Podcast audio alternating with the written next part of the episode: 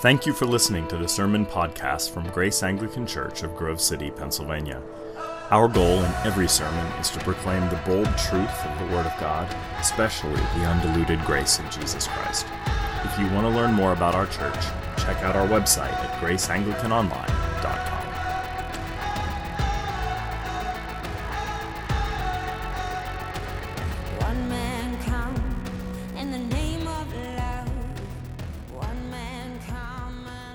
Some of you are familiar with the author John Steinbeck, who once wrote a letter to the diplomat Adlai Stevenson, uh, which was later published in the uh, Washington Post in 1960.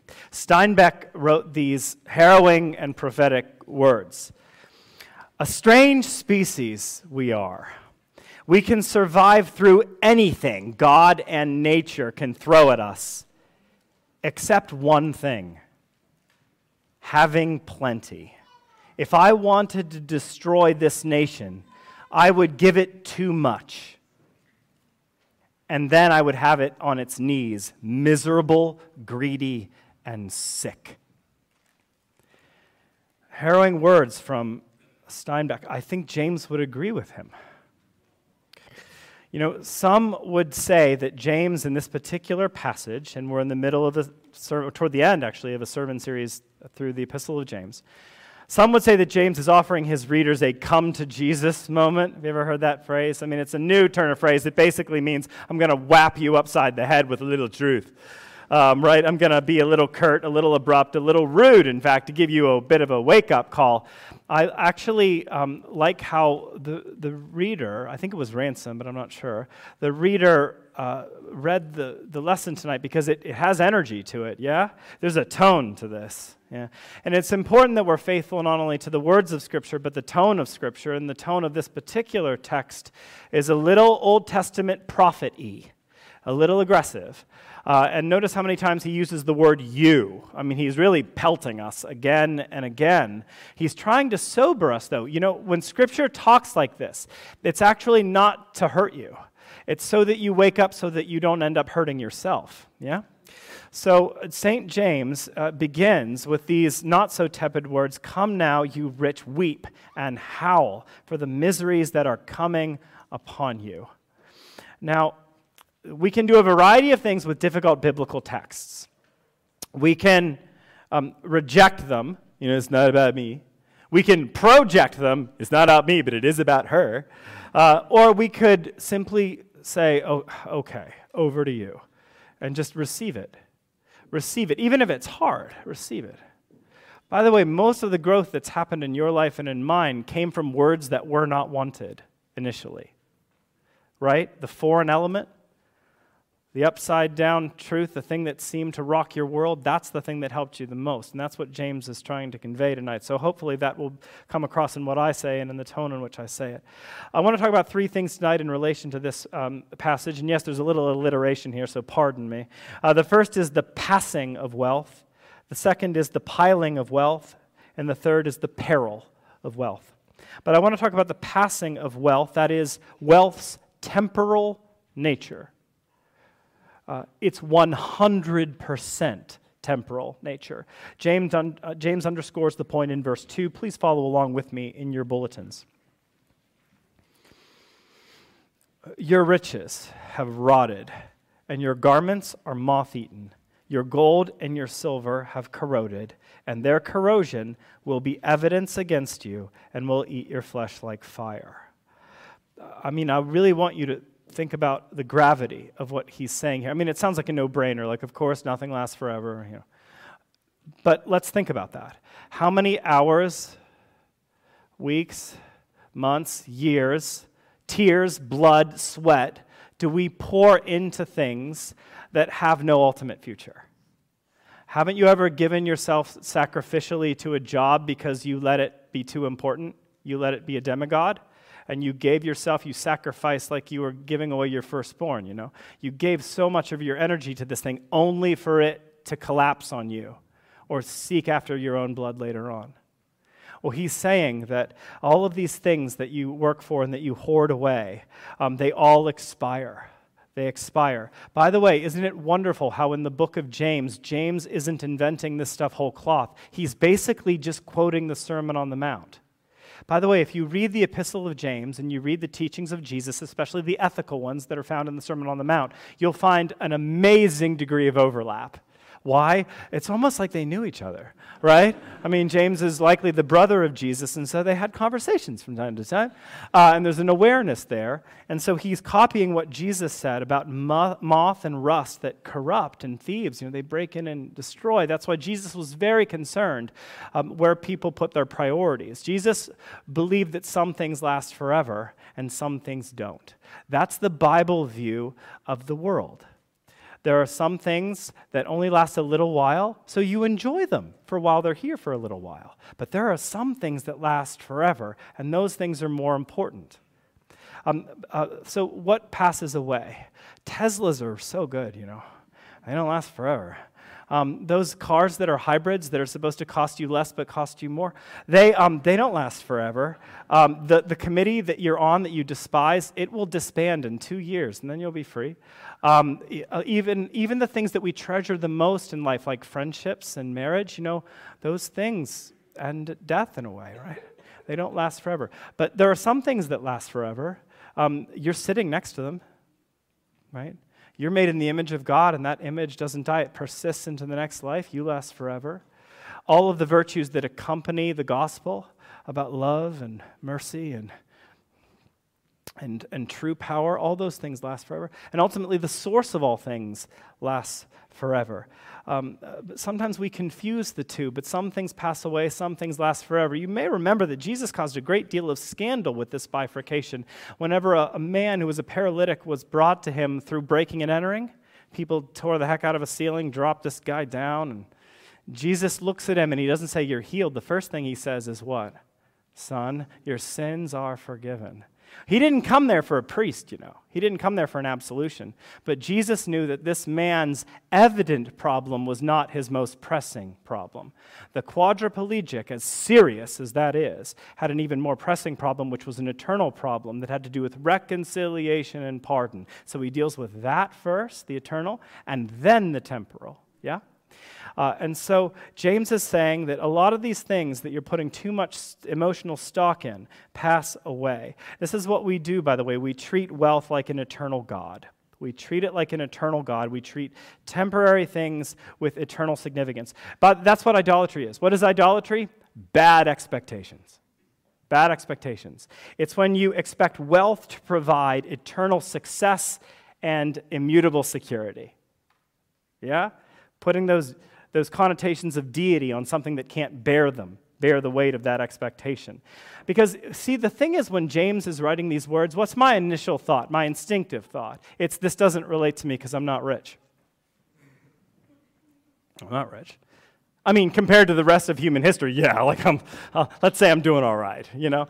Um, but like in our current contemporary context, you know, I'm not rich, so, I, you know, I don't really have a problem. Wealth doesn't really lure me. I don't really worship dollar bills at night. Like I don't have an altar to, you know, the, the, the fancy presidents on the bigger bills. I don't, I don't buy designer clothing, and I don't, even though I like Teslas, I don't have a fixation. Uh, you know, but I want to say to all of us, including myself, idolatry idolizing wealth or expecting wealth to do more than it can, expecting a, a, deity nature from wealth, isn't ever obvious at the beginning. Idolatry never is. It's sneaky, surreptitious, uh, subtle, and sexy. That's why it sells. You can barely notice it at first. I know, uh, by the way, this came. Uh, home to me again when I was visiting the Metropolitan Museum of Art in New York City. They have a wonderful Sumerian exhibit and they have an Egyptian exhibit.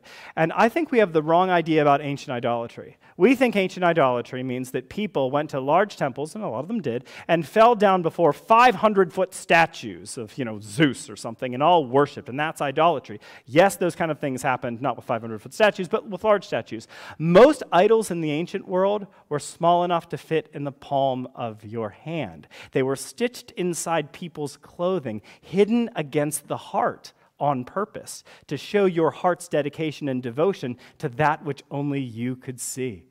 It was a very privatized kind of religion, idolatry, very often hidden from the watching eyes of the world. When I went to the museum, they had cases upon cases of these little tiny idols of Artemis and Dionysus and all the rest of them, and Baal and Asherah that you could carry right next to your heart. Right? That's the way idolatry always starts tiny, insignificant. So it could be just this longing, this craving, this nail biting for the newest tech. You know, I need the iPhone 13 or I'll die. Or Ferragamo shoes. I just met, I met um, a woman the other day who said, God really delivered me. I said, From what? She's like, I really wanted those $500 Ferragamo shoes, but I went to Payless instead. And I thought, well, that's a deliverance of its own way, in its own way. Um, or maybe you're obsessed with fuel efficiency. I meet a lot of guys who are obsessed with fuel efficient cars. Why? Because they can save like $8 a month, you know, at the gas station. Um, or the canceling of debt, friends. Like the I believe in the canceling of debt. I don't want to live in debt. But I meet some people that obsess so much over the cancellation of debt that it becomes an absolute idol. It has the priority over the family. Yeah?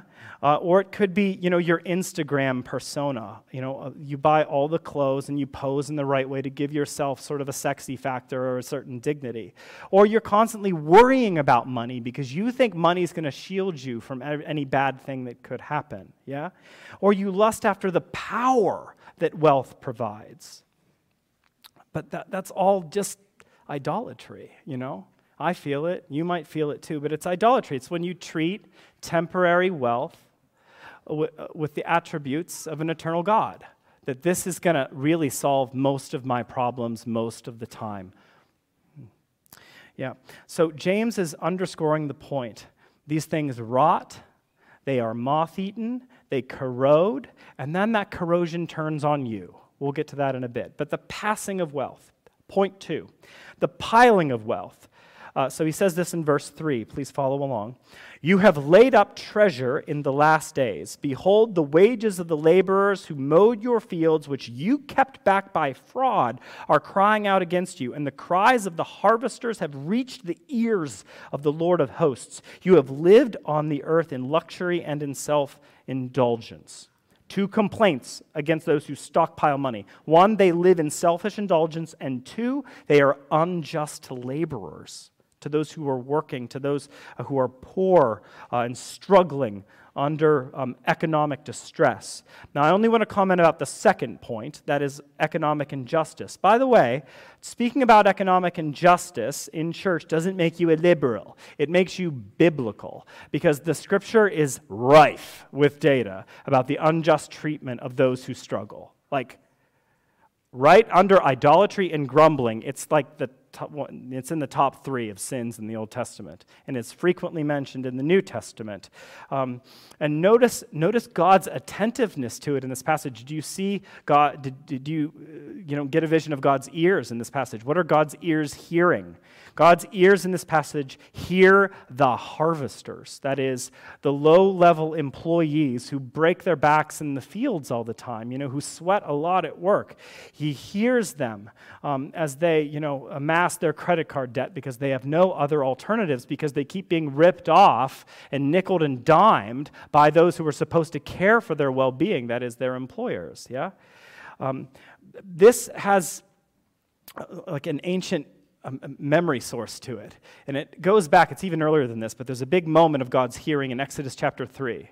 Exodus chapter 3 uh, is all about Moses' encounter of the divine theophany at the burning bush, right? Where God uh, um, appears in that bizarre form to Moses and calls him to lead the Israelites out of enslavement in Egypt into liberation. And what does God say about his auditory senses at that point? I have heard the cries of my people, and I have come down. When you hear that, like, it's not going to be pretty for certain people. Like, watch out. If you want God to come down with ferocity in the biblical record, um, here's what we should do. If we want that, if we want the ferocity and immediacy of the Lord, pile up wealth, live in selfish indulgence, and don't care about anybody else. And in fact, make people's lives worse because of because of how you hoard, of how selfish you are, of how you might abuse those who struggle through neglect or through deliberate suppression.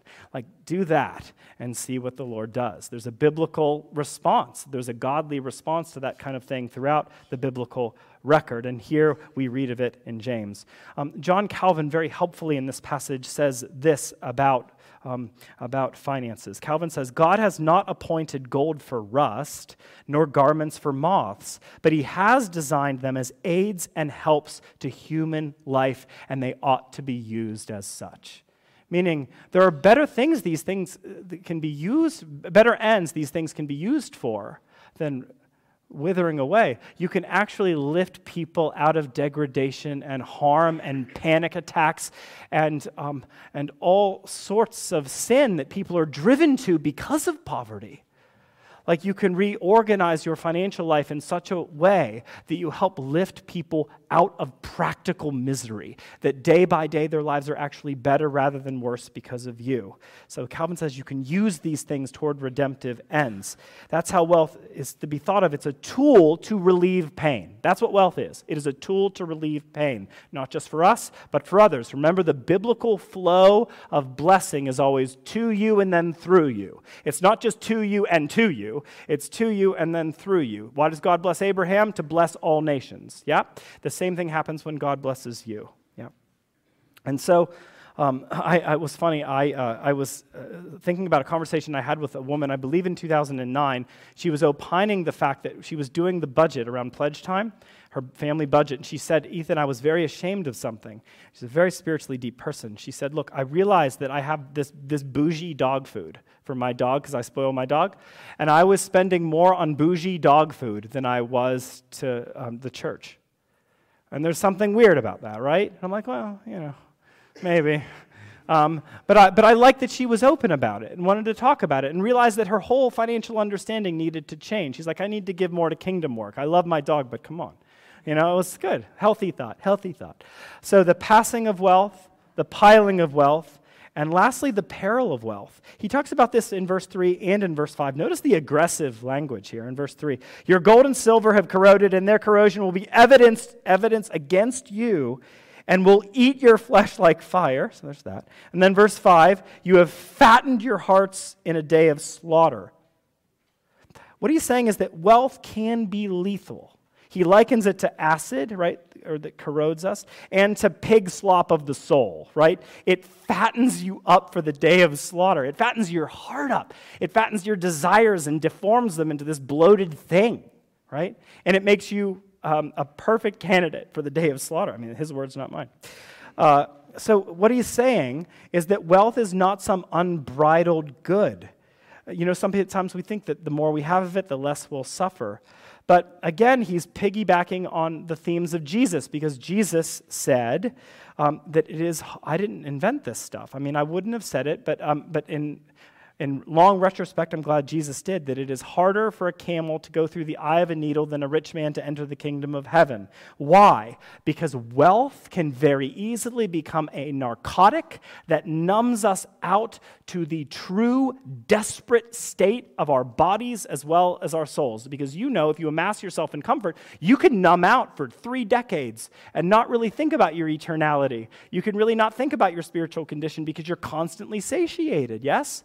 And so, uh, so James and Jesus warn us about uh, wealth, saying that it sometimes can make us forget that in the grand scheme of things, all of us, every single person here, no matter how much you make, no matter how much your station or what your last name is, we are all poor, weak, and needy.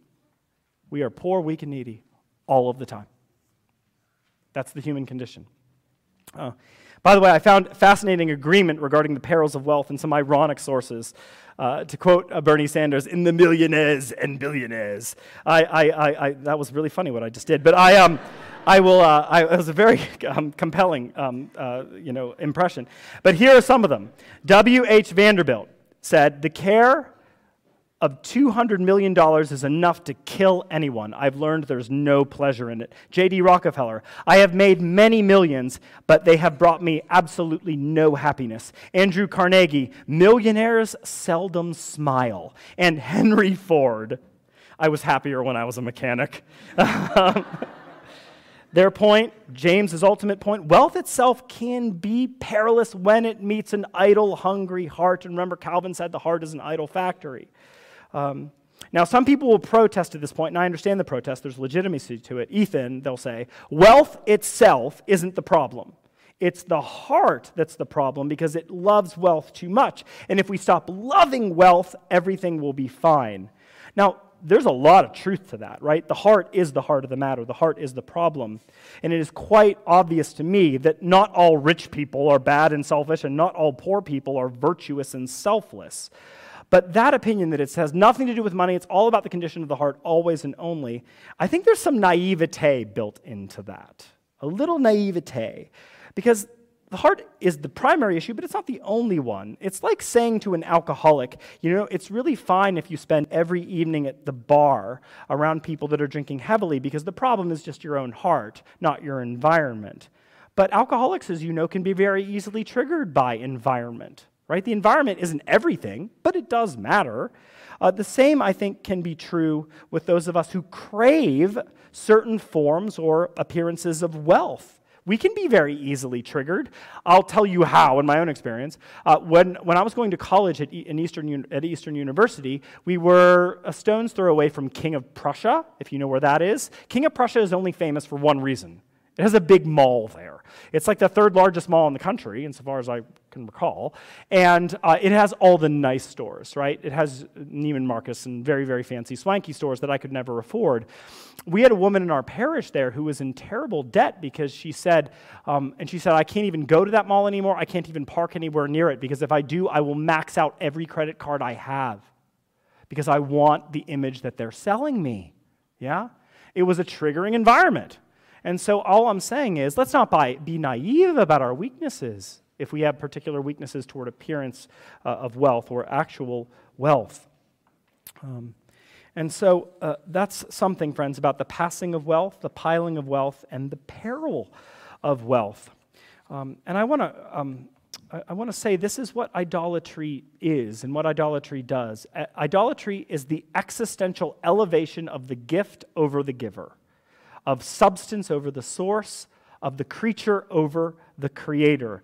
And idolatry runs in a fallen bloodstream. And it can malform us over time, begins subtly, like a little idol against your heart, but can grow more and more in its dominance, and that's what it wants. Now, I could end here, end the sermon here, and just say, don't do it. But then you wouldn't be coming to Grace Anglican Church. Because the thing is, we can't stop here because we're Christians.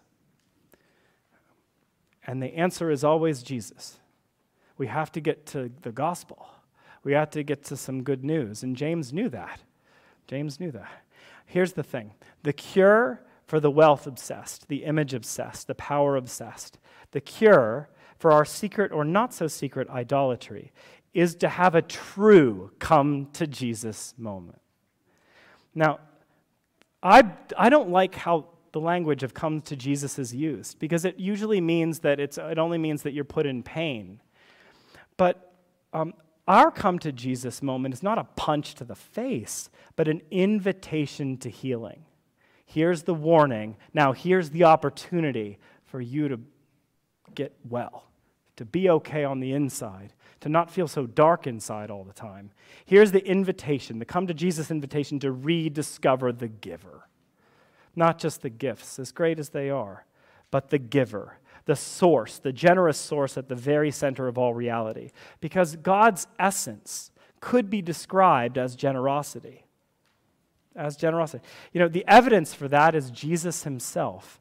After all, in Jesus Christ, the highest became the lowest, the richest became comparatively the poorest, the mightiest became the weakest, reduced to the corpse of the cross. He gave us everything he had, he gave it all away. He gave his wisdom, his attentiveness, his compassion, his love, his miraculous power, his healing presence, his pardon, and his eternality. All of the wealth that he could offer, he offered. Put it all on the line, even to the point of death. Or to quote the hymn that we sing every Advent He who was rich beyond all measure, all for love's sake, becamest poor. We need to come to Jesus moment, but that's the Jesus we come to. The one who was generously loving, um, we would all say to a fault, because none of us have loved that way, but generously loving to the nth degree. Um, we come to the one who gives himself until he dies from it. That is the only thing that can change the heart. Yeah. So, one of the most generous people I know, and he's a professor, posted this bold public confession on his office door. I asked him if I could read it. I didn't identify him, but I am going to read it because he said I could. This is what he says, and it relates very directly. He, he writes, with humility and honesty I struggle with greed. Like all complex human behaviors, greed is surely inheritable. Thus, I was probably born with a propensity for greed, and greediness is likely uh, evolutionarily adaptive. I am often loving in my greed, in that I want to give large sums of money to help others, I have fantasized about making it possible for no Grove City College student to need student loans uh, and delivering people from all poverty. Of course, I never fantasize about giving it all away. I want to be generous just without pain. Uh, despite the inborn nature of greed and the positive aspects to my greediness, I know that greed is sinful. I refuse to do hermeneutical gymnastics to conclude, that my, to conclude that my greed is good. Thanks be to God who forgives my sins and leads me in the process of sanctification. I know that one day, whether in this life or the next, I will be set free from this sinful temptation. Until that day, I strive to resist the devil that he might flee from me. It's good. That's the kingdom of heaven, like a thief in the night, breaking into our ashrams of gilded idols, upsetting our old systems of thinking and processing and feeling in order to set up shop and bring a little redemption and kingdom freedom. So I invite you this very night to consider how much heart space is taken up by the pursuit of things that corrode and crack and then I invite you to have a come to Jesus moment so that you'll know a little more pardon and peace in your life. And then I invite you, quite frankly, to get a little zany, to get a little wild, a little extravagant, because who cares about all this like worldly cobweb crap? Who cares? So if you have five cars, sell one of them and give the proceeds to the church. Give money anonymously to families who lack good jobs and aren't the best neighbors and yell too loudly at 9 p.m. Delete your stupid Instagram account that shows off your body and all your material success. Take your Ferragamo shoes and sell them on eBay and then buy pizzas for everyone on your block. Actually, everyone in Grove City. all right? Give to people. They're the only ones who are going to last forever. Give to real people and to the ends of the gospel to ensure that people's forever is good. And then you'll be like your Christ, who gave it all for you and for me. Remember what Cardinal Biffi said in an astonishingly simple way We are all miserable wretches whom God has brought together to form an absolutely beautiful church. Amen. They could not take your